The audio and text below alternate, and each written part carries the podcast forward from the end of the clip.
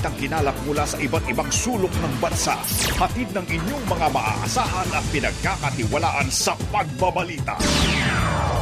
Teleradyo Balita. Balita.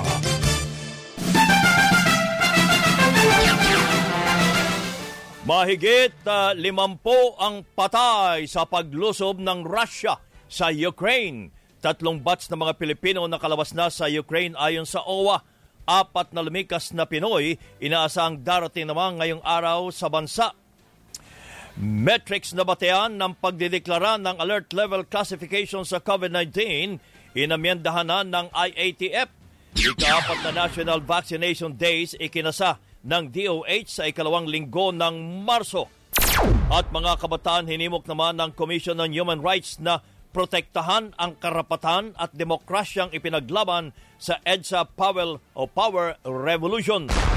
Investigasyon sa bumagsak na PMP chopper sa Quezon na susundo sana kay PMP Chief Leonardo Carlos sa Balisin, inihirit ni Gabriela Congresswoman Arlene Brosas. Suspensyon ng isabong inaprobahan naman ng Senate Committee on Public Order and Dangerous Drugs. Anim pang pulis kinasuhan ng People's Law Enforcement Board kaugnay sa nabaril na estudyante sa Quezon City. At tatlong aktibong pulis at isang dating pulis naharap naman sa kasong double homicide at robbery kaugnay sa pagpatay sa isang mag-asawa sa Cebu City. At sa Showbiz Spotlight, alamin ang mga pasabog ng Star Magic sa kanilang ikatatlumpong anibersaryo. Magandang umaga, bayan! Yan po ang ulo ng ating mga nagbabagang balita. Ngayong February 25, 2022, Friday, ngayon po ay katatlumpot-anim na anibersaryo ng EDSA People Power Revolution.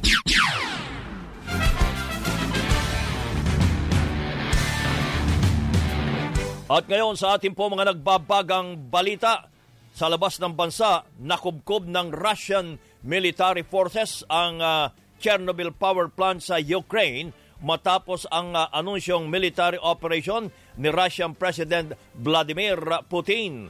Ayon sa isang advisor ni Ukrainian President Volodymyr uh, Zelensky, mahigit sa apat na pong Ukrainian soldiers at uh, sampung civilian ang iniulat na napatay sa mga unang oras ng uh, pag-atake ng Russian forces. Nagdeklara na rin ng martial law at 30 araw na state of emergency ang Ukraine kasunod ng military operations ng Russia. Nagsimula na rin mag-panic buying ang ilang residenteng malapit sa border ng dalawang bansa. Nag-ugat ang tensyon dahilan sa pagpigil ng Russia sa pagsanib ng Ukraine sa North Atlantic Treaty Organization o NATO na kinabibilangan ng European nations at Amerika. Itinanggi ng Russia na may balak itong sakupin ng Ukraine at tinawag lang na special military operations ang pagpasok sa Donbass. Nanawagan naman ng kapayapaan ang United Nations Security Council sa isinagawang emergency meeting. Kinundin na, na rin ng Amerika, United Kingdom at iba pang miyembro ng international community ang naturang pag-atake ng Russia sa Ukraine.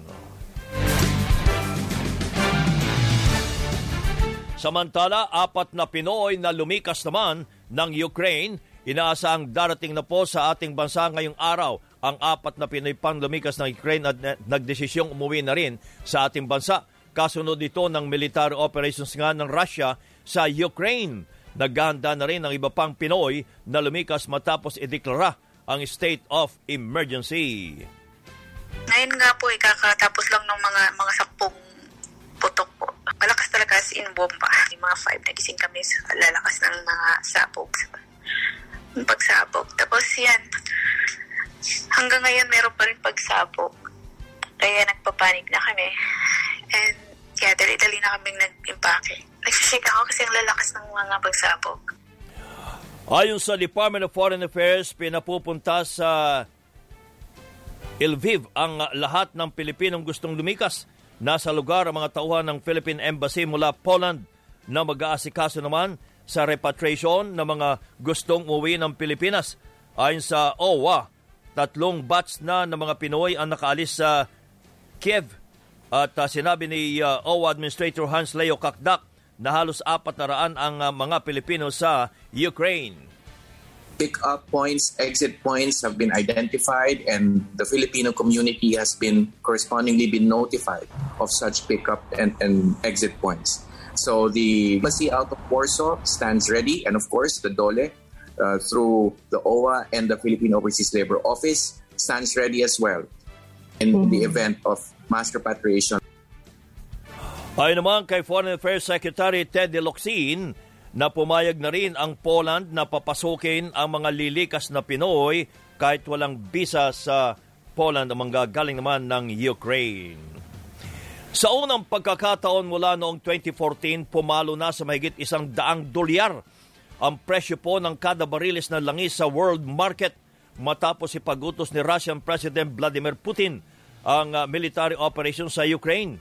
Sinabi ni Philippine Chamber of Commerce and Industry President George Barcelon na maapektuhan ng tensyon ang presyo ng mga produktong petrolyo sa Pilipinas. We have been adjusting our gasoline prices almost every week. And uh, that is a cause of concern because the, uh, the uh, inflation, uh, the government would want it to be within uh, 3%, but we, we've already breached uh, 4%. Dahil dito, nanawagan ng grupong bayan sa pamahalaan na alisin na ang excise tax sa langis bilang emergency measure at mabawasan ang pasani ng mga consumers. Sinabi naman sa teleradyo ni Presidential Advisor for the Entrepreneurship, Joey Concepcion, na inaasan tataas pa sa mga susunod na linggo hindi lamang ang presyo ng petrolyo kundi maging ang arena at gatas dahil galing sa Ukraine at Russia ang malaking supply nito sa buong mundo. Tamang-tama, if uh, they declare alert level 1, that means more businesses will open up already. At least they can already start operating, no? Yung mga uh-huh. sarado pa.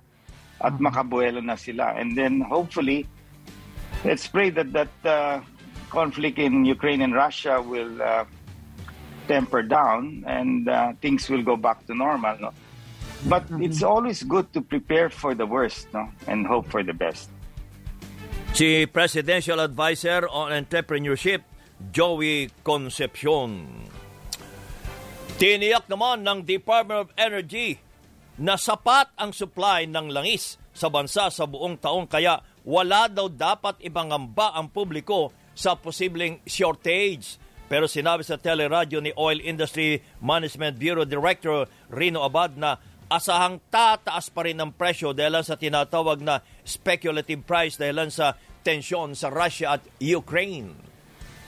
Itong papuntang March, April, uh, di, dyan po pumapasok yung uh, highly speculation, uh, speculative uh, pricing na ang tingin po ngayon, unfortunately, ang tingin po ng, ng buyer-seller ngayon ay magkakaroon ng long-term issues later on sa supply side.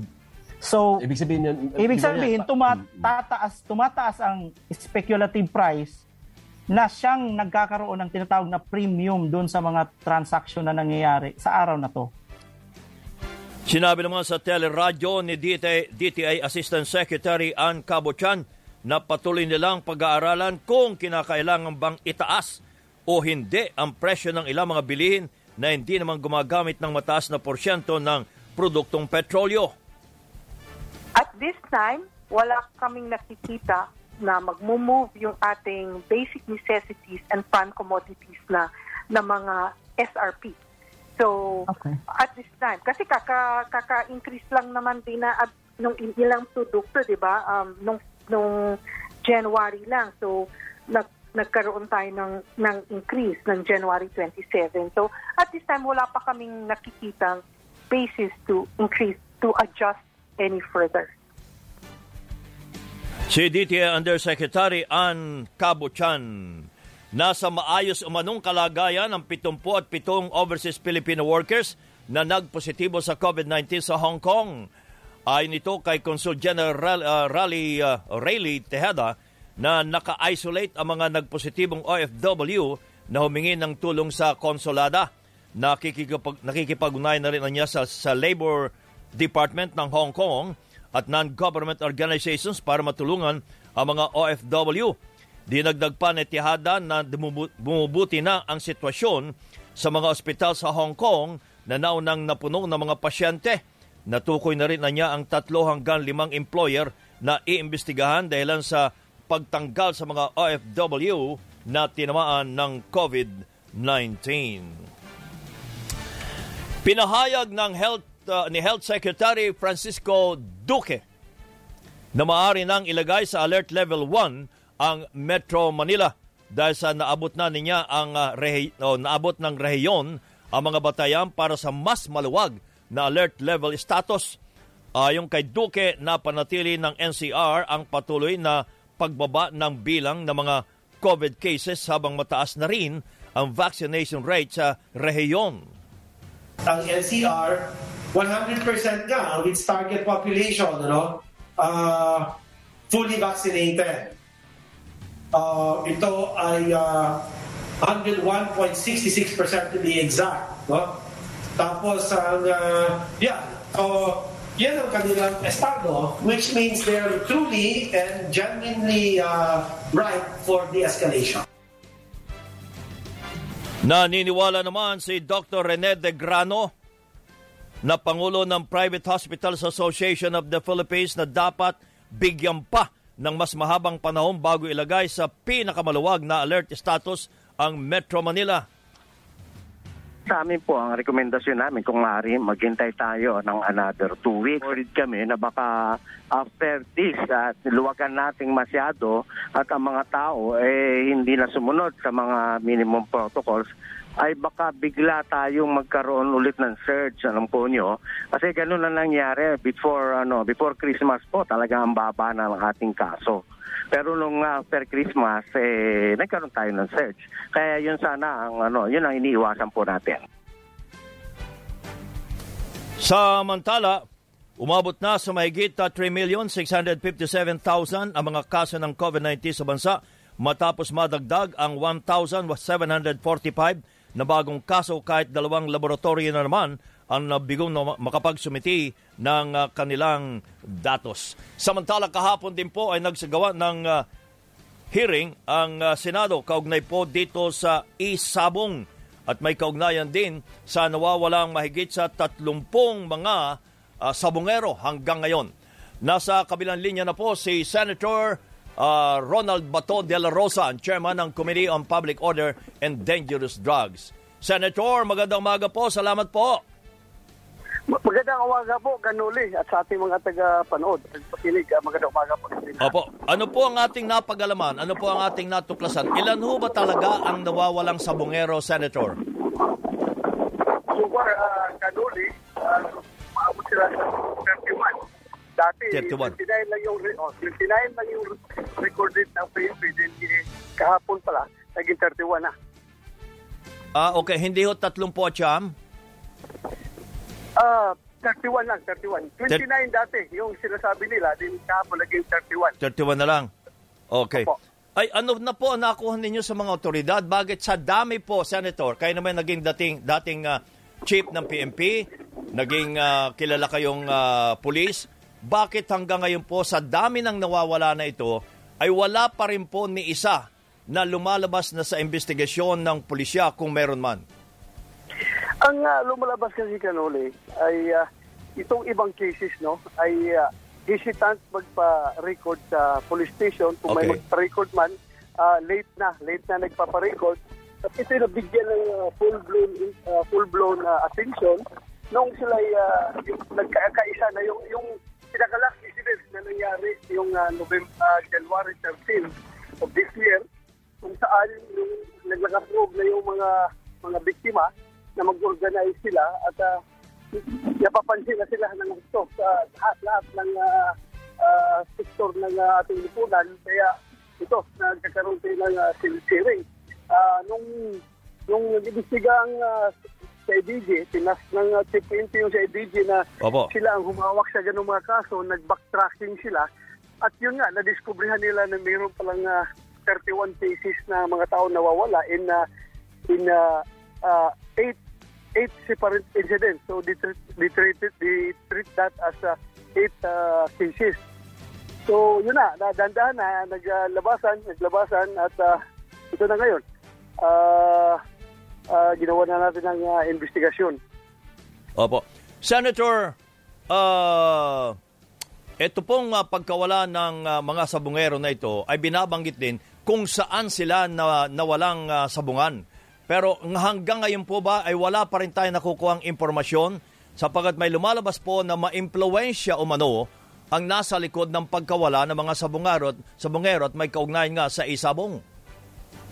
Yes, kung uh, influ- ma-influensyado talaga yung uh, may-ari ng sabungan Opo. na yan, uh, wala naman din, uh, wala mo rin kinatakutan yung ating uh, pulis para mag-imbestigat. Uh, Opo.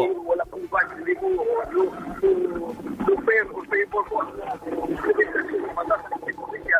Kaya nga nagkakaroon ng uh, investigasyon na yun nga lang, ay mga problema sila initially na uh, very uncooperative yung uh, management ng uh, tatlong sabungan na yan kung saan nawawala yung uh, mga biktima at uh, uh, hindi hindi nag-cooperate but uh, ito nga yung nagkakadak natin ng Senate uh, inquiry Okay. I hope, uh, mag-cooperate sila lalong-lalo na sa gagawin natin pangalawang pagdinig ngayong uh, Huwebes itong uh, next week ay sana yung ating inibitahan na mga tauhan nila ay uh, dudulog na sa Senado para Opo. pakinggan ang kanilang versyon. Opo. Kasi ang pinaka-latest po sa Cebu ay may y- yung isang pulis ay ah, nagnakaw din po at ang dahilan ay ah, ah, Cebu, dito lang ho sa Metro Manila, nagnakaw siya at ang dahilan ay nabaon sa utang dahilan sa isabong. Marami yung mga ganyang ah, kwento, Senator. Pero napag-usapan din ho ang tungkol sa sino ba ang dapat na humawak ko o magbigay o ma- maging regulator ng isabong. Ito ho ba'y ang pag-core o ang Games and Amusement Board? So, uh, totoo po yan. At uh, uh, lumalabas sa aming pagdinig kahapon ay uh, uh, wal, hindi pa talaga natin na-establish no, hanggat uh, ma-deliberate yan doon sa, uh, sa, sa, sa floor yung, uh, yung uh, issue na yan dahil nga may uh, ang uh, constitutionality ng uh, pag-cover or pag uh, pag-cover ng uh, kongreso diyan sa legislative franchise na ibibigay ay ay nakahang pa hanggang ngayon Okay. doon sa issue ng uh, kung iyan ba ay public uh, utility yung uh, isabong na yan. Kung yan ay public utility ay uh, po pwedeng uh, ma-issue ng prangkisa. At kung yan ay hindi, ay talagang limitado lang sa sa pagpur ang pag-issue ng lisensya. So yan yun ang uh, ating uh, itatakil. Opo, okay. So, kailan ho ang susunod na hearing, ah, Senator? Sa Huwebes po. Ganun Huwebes. uh, Opo. O Huwebes. Uh, 3 ba yan o 4? Okay. 3 ata ng Opo. uh, uh, March. Opo. Opo. At anong tinatarget ho talaga natin sa hearing? Ano ang gusto ho natin malaman na Senator? Dalawa. Dalawa lang yan. Ay uh, ma- ma- ma-determine natin talaga at mapin down kung sino man ang uh, responsable dito at yung uh, nasa likur, likuran nitong lahat, yung mastermind Opo. ah, nitong uh, karumal-dumal na krimen na ito. At kung posible na kung buhay pa yung mga yung iba na tinatago nila ay ito yung i-release na nila. At ah, pang- pangalawa, yung mga ah, legislative ah, actions na pwede natin gawin para ah, ma-regulate itong ah, properly itong isabong na ito. At ah, yung aming palang ah, ginagawang uh, ng aming committee, yung aming ah, ginagawang resolution uh, urging the President to uh, temporarily suspend the operations of Isabong ay ah, ginagawa na po namin at uh, kasagal sa Malacanang habang ah, hindi mabigyan ng linaw itong uh, pagkawala ng uh, persuan na mga kabungero na ito ay pinapasiusapan ng ah, ating committee ang uh, Malacanang na i-suspend muna ang operasyon ng Isabong. Okay. Senator, maraming maraming salamat po at maganda umaga po. Ingat po. Thank you po, uh, Kanuli. Magandang umaga rin po sa iyo. Senator Roland Bato de la Rosa, ang chairman ng Committee on Public Order and Dangerous Drugs. Nagbabaga pa rin ang mga balita sa pagbabalik ng Teleradyo Balita.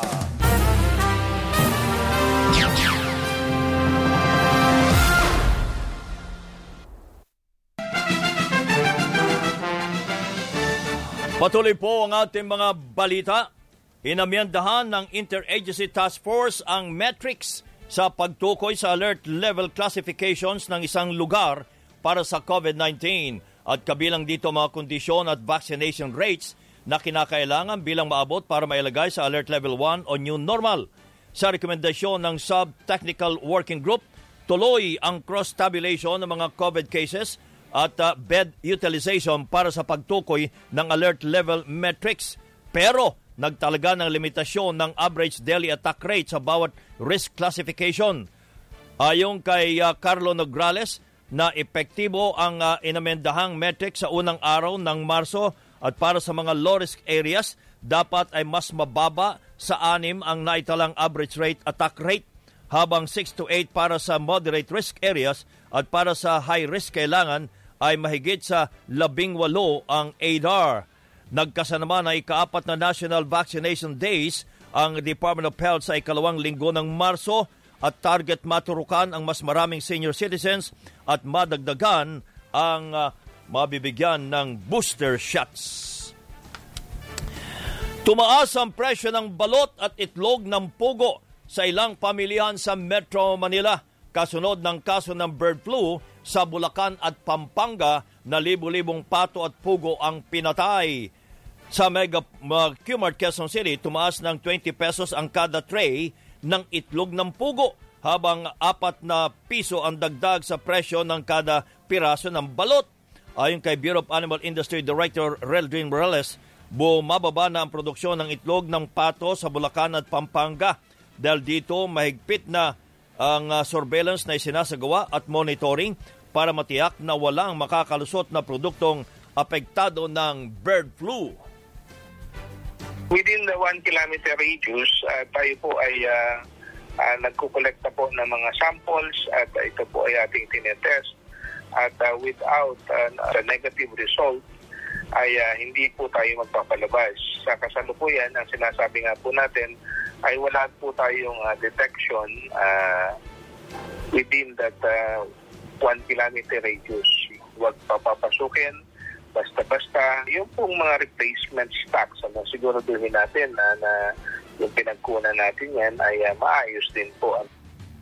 Samantala, umaabot na sa 206 na baboy naman ang pinatay sa barangay Samuki sa Bundok, uh, Buntok, uh, Mountain Province dahil sa African Swine Fever o ASF. Sinabi sa teleradyo ni Buntok Mayor Franklin Odse na Oktubre pa na natuklasan ng ASF sa barangay na nakaapekto sa backyard hog races. Mahigpit naman ang monitoring at disinfection sa mga kulungan ng baboy para hindi na kumalat ang ASF. Talagang may huminto kasi we advise them to meantime uh, uh, wait for uh, mga healthy piglets na humahanap kami po kasi I organize a team na uh, mag uh, ng uh, mga piglets na bibilhin namin ng bibilhin ng LGU po. Si Buntok uh, Mayor Franklin Audse. May mga balita pa tayo tampok sa Teleradyo Balita.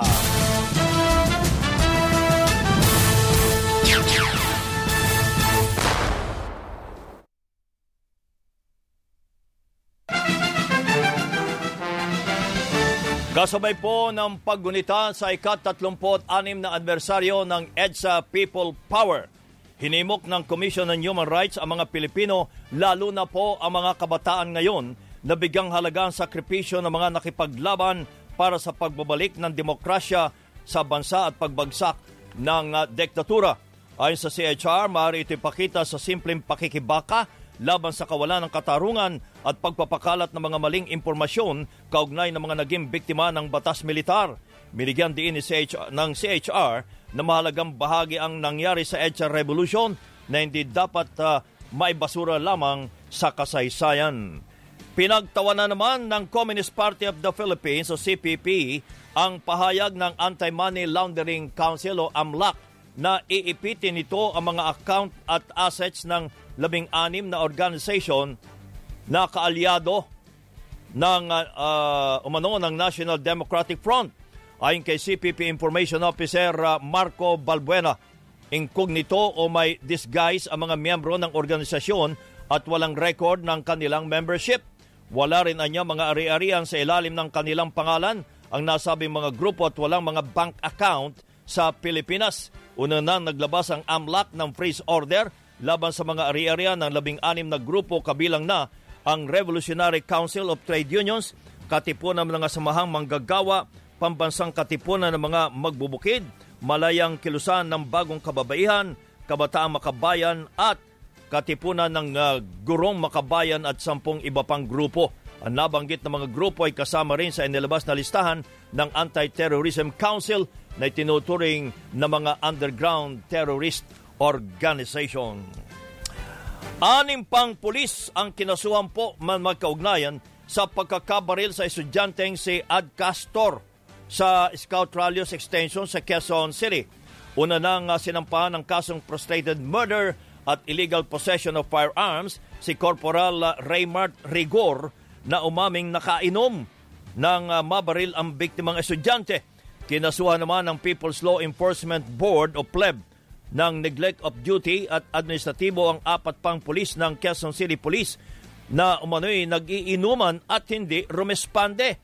Ayon kay Attorney Ralph Kalinisa ng Quezon City Pleb, na kasong grave misconduct naman ang sinampa sa dalawa pang pulis na unang nag-imbestiga sa pamamaril dahil physical injury lamang ang sinampak reklamo kay Rigor sa halip na frustrated murder. Ipinag-utos na rin ng pleb ang preventive suspension sa pitong pulis ng Quezon City.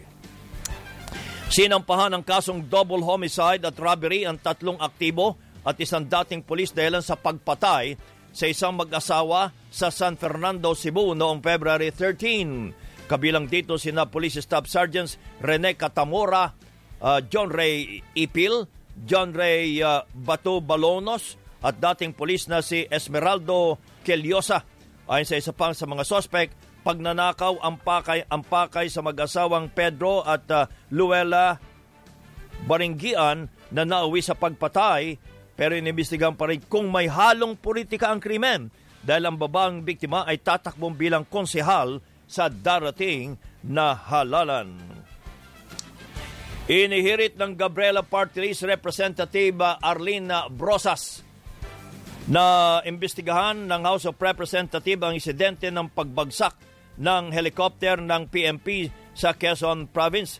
Sinabi ni Brosas na dapat lang ituloy ng Kongreso ang investigasyon dahil questionable ang paggamit ng helicopter para sunduin lamang si PM Chief Leonardo Carlos sa Balisin Island para lang sa kanyang pagbabakasyon sa mamahaling resort. Gayud pa ng kongresista, unethical na gamitin ang uh, pag-aari ng gobyerno sa mga lakad na hindi naman opisyal o walang kinalaman sa trabaho dahil pera din ng taong bayan ang pinambili sa mga pag-aari ng pamahalaan maging ang gasolinang ginamit. Nagdudulot din na niya ng pagduruda ang pagpunta ni Carlos sa Balisin Island dahil pag-aari ito ng pamilya ni Ong Pin. Naabswelto sa kaso si Julian Ong Pin pero nakaapila pa ang kaso ni Honson hindi po dapat exception yung PNP chief because siya nga po yung in power eh. So yun yung first, no? Yung second po na tanong namin ay sa impartiality na ng case ni Bree Johnson na alam na alam ng mga tao na may case pa on the may-ari no ng Balisin Island which is basically owned by the Ongpins na meron tayong kaso ngayon, he is the one who declared Ong Pin as no longer an person of interest. Now, after po niya, nagkaroon ng um, ang ang kaso po ay ano eh um, inilapit ulit, no? So final ulit, no? Nagkaroon ng uh, motion for reconsideration. So That's the right, oh. motion for reconsideration siya eh dapat po ikinonsidera ng ating PNP chief yung mga ganyang usapin. Si uh, Arlene Brosas ng Gabriela Party List. Spotlight.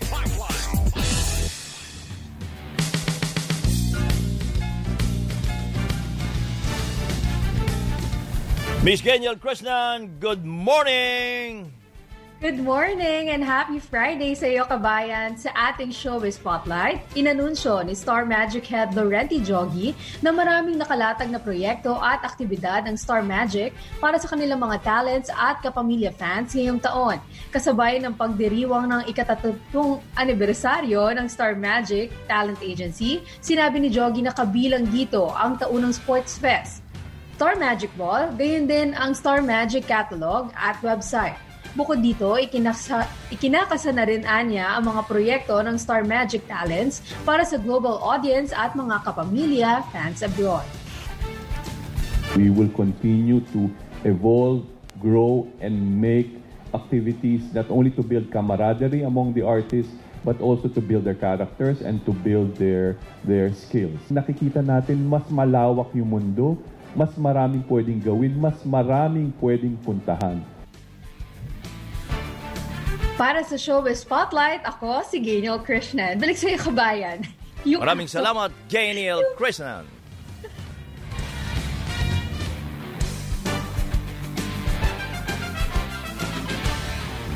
At yan po ang kabuuan ng ating mga balita ay tinampok sa Teleradyo Balita. Antabayanan po ninyo ang ating palatuntunang Kabayan.